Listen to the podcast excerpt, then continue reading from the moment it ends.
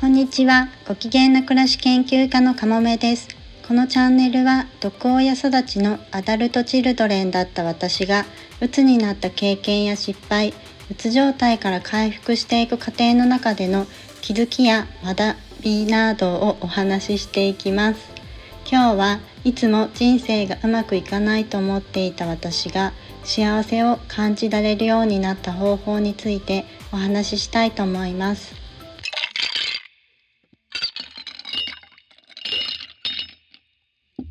私の人生はうまくいかないことばかりでした。どんなに努力しても自分の思い通りになったことはなく、いつも自分には何かが足りない、欠乏感や無力さを感じて生きていました。変わりたい、自分を変えたい、人生を変えたい、私はいつもそう願っていました。うつになった時は元の自分に戻りたい、毎日ちゃんと食事をして、家事をして、会社に行って、仕事に行っている人って本当にすごいなと思っていました。普通に生きている人が羨ましくて、ただ仕事をして普通に生活できたらそれでいい。その時はそう願っていたはずなのに、いざうつ状態から回復して家事ができるようになり、仕事に復帰して普通に生活ができるようになる。望んでいた自分に戻れても、やっぱり自分には何かが足りなくて、普通に生活しているだけでは自分を認められず、何かが物足りない、心が満ち足りない日々を送っていました。仕事を始めたばかりの頃は、早くバリバリ働ける人になりたいと願い、激務に追われるようになると専業主婦の人が羨ましくなり、結婚して仕事を辞めて念願の専業主婦になったらなったで、まるで社会から自分一人だけ取り残されたような感覚になり、自分は生きている価値のない人間のような気がして、何か仕事をしなくてはいけないと焦ってしまう。結局、自分がなりたかった職業についても、結婚しても、専業主婦になっても、子供が生まれても、何を手に入れても、私の人生が満たされることはありませんでした。なぜ私は幸福感を感じられなかったのか、自分なりに考察していきたいと思います。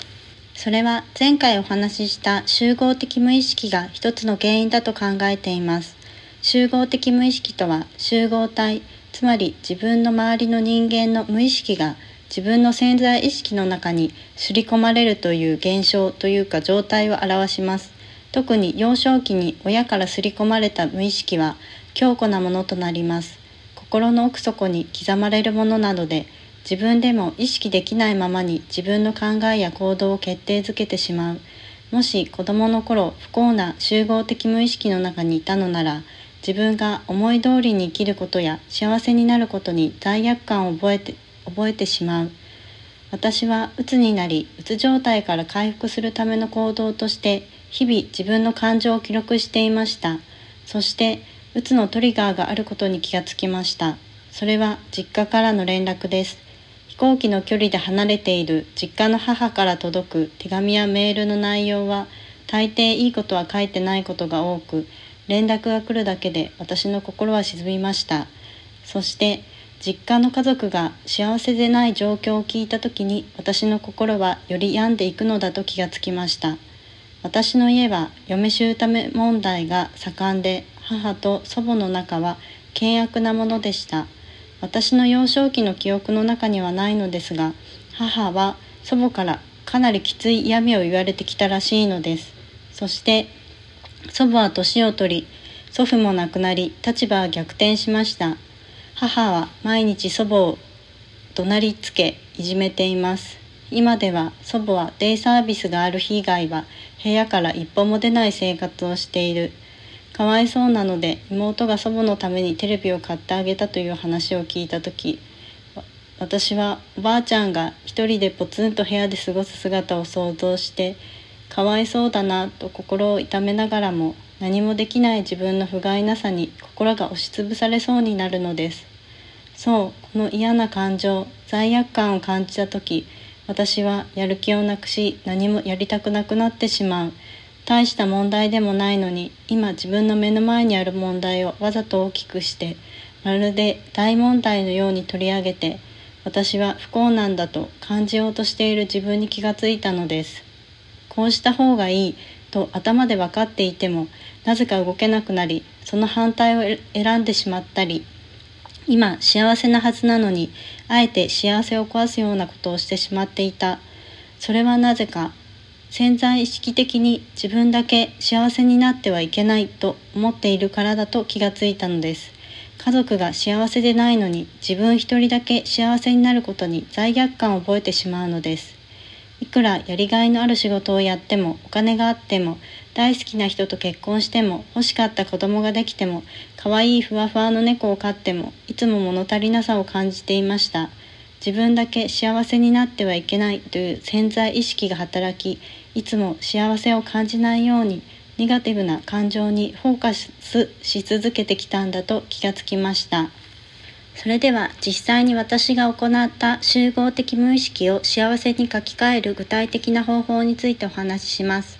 私は3回目のうつから回復した時に、やっと私は幸せになっていいと気がつき、幸せに生きる覚悟を決めました。でもそれだけではダメでした。すぐに4回目のうつがやってきました。固く心に決意したぐらいでは潜在意識には届かなかったみたいです。幸せになるためには、自分は幸せになっていい、自分は幸せな人生を送る権利があると自分の潜在意識にすり込み、書き換え、刻み込む作業をしなければいけない。そのために私がしたのがアファメーションです。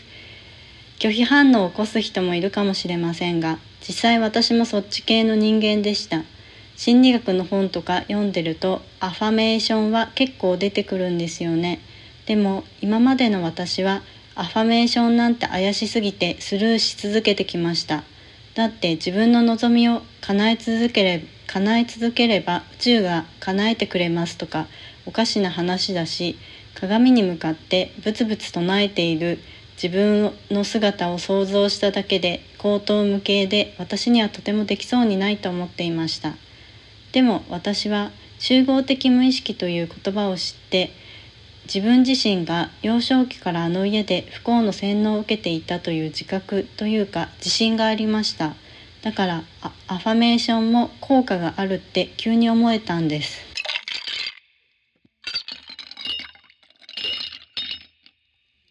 私がやったアファメーションその1、まずは紙に書くことです。ネットでアファメーションの見本文を見て、自分に合っていると思うものを書きました。そして読み上げました。中にはどうしても言葉が詰まって読めない文もありました。例えば、今私は幸せですという一文。当時はうつで辛い時だったので、この一文がどうしても読めませんでした。喉の奥がぎゅっと詰まって声が震えて、どうしても言葉が出ませんでした。なので違和感のある部分は削って、その時の自分が心地よいと思う言葉だけを選んで書き直しました。今私は幸せですは言えなくても、私はどんどん幸せになっていきますなら大丈夫だったので、そんな感じで微妙な部分、些細な言葉選びにも慎重に、自分の心が納得する言葉だけを選びました。選び抜いたと言った方がいいかもしれません。眠りにつく前や寝起きは自分のアイデンティティが曖昧になっているというのを本で読んだことがあったので、寝る前と寝起きにやろうと決めたのですが、私には幼稚園児の息子がいて、なんとなくアファメーションを唱えているところを息子に見られたくないと思ったので、自分で録音した声を聞くことにしました。朝起きたら、イヤホンで自分の録音したアファメーションを聞き続けていました。そしたら1週間ぐらいで心が安定して元気になってきたのを感じました。この潜在意識を書き換える作業を始めて約4ヶ月経ちますが、今のところうつには戻っていません。あんなにできなかった家事がご機嫌にできているし、部屋も散らかっていないし、夜眠れるようになったし、息子と夫や友達とも楽しく過ごせています。それでは私が行ったアファメーションの作業をおさらいします。1、なりたい自分を紙に書く。2、遂行する。声に出して読み上げて、違和感があれば今の自分に合った言葉に書き換える。3、録音する。4、毎朝起きたら聞く。これだけでした。アファメーションなんて怪しいと思っている人も騙されたと思ってやってみてください。お金もかからないし簡単です。たとえやってみてダメでも何も損もしないし、カウンセリングに行ったり、散歩に行ったり、運動したり、栄養バランスのいい食事を用意したりするよりはるかに簡単で効果がありました。このエピソードとは別にアファメーションだけの音源もアップしようと思っているので、もし参考にしたい方がいたら聞いてみてください。今、私が大切にしたいのは自分らしい心地よい暮らし、そのために何をして何をしないのか、それを決めるのは自分自身です。自分の人生を生きるために必要なものは自分で決めていい。アファメーションは自分にとっての理想の人生を選ぶための、そのための作業だったんだなと思います。今、私たちの目の前には常に選択肢があり、その中から私たちは楽しいもの、好きなもの、ときめくもの、心地よいと思うものを自分自身で選択することができます。自分はどんな自分になりたいのか、理想の自分なら何を選ぶのか、今私はどうしたいのかを確認していく、今の自分の気持ちと丁寧に向き合っていく、あなたのその思いと選択がいつかあなたの暮らしを変え、人生を変えていく、私はそう信じています。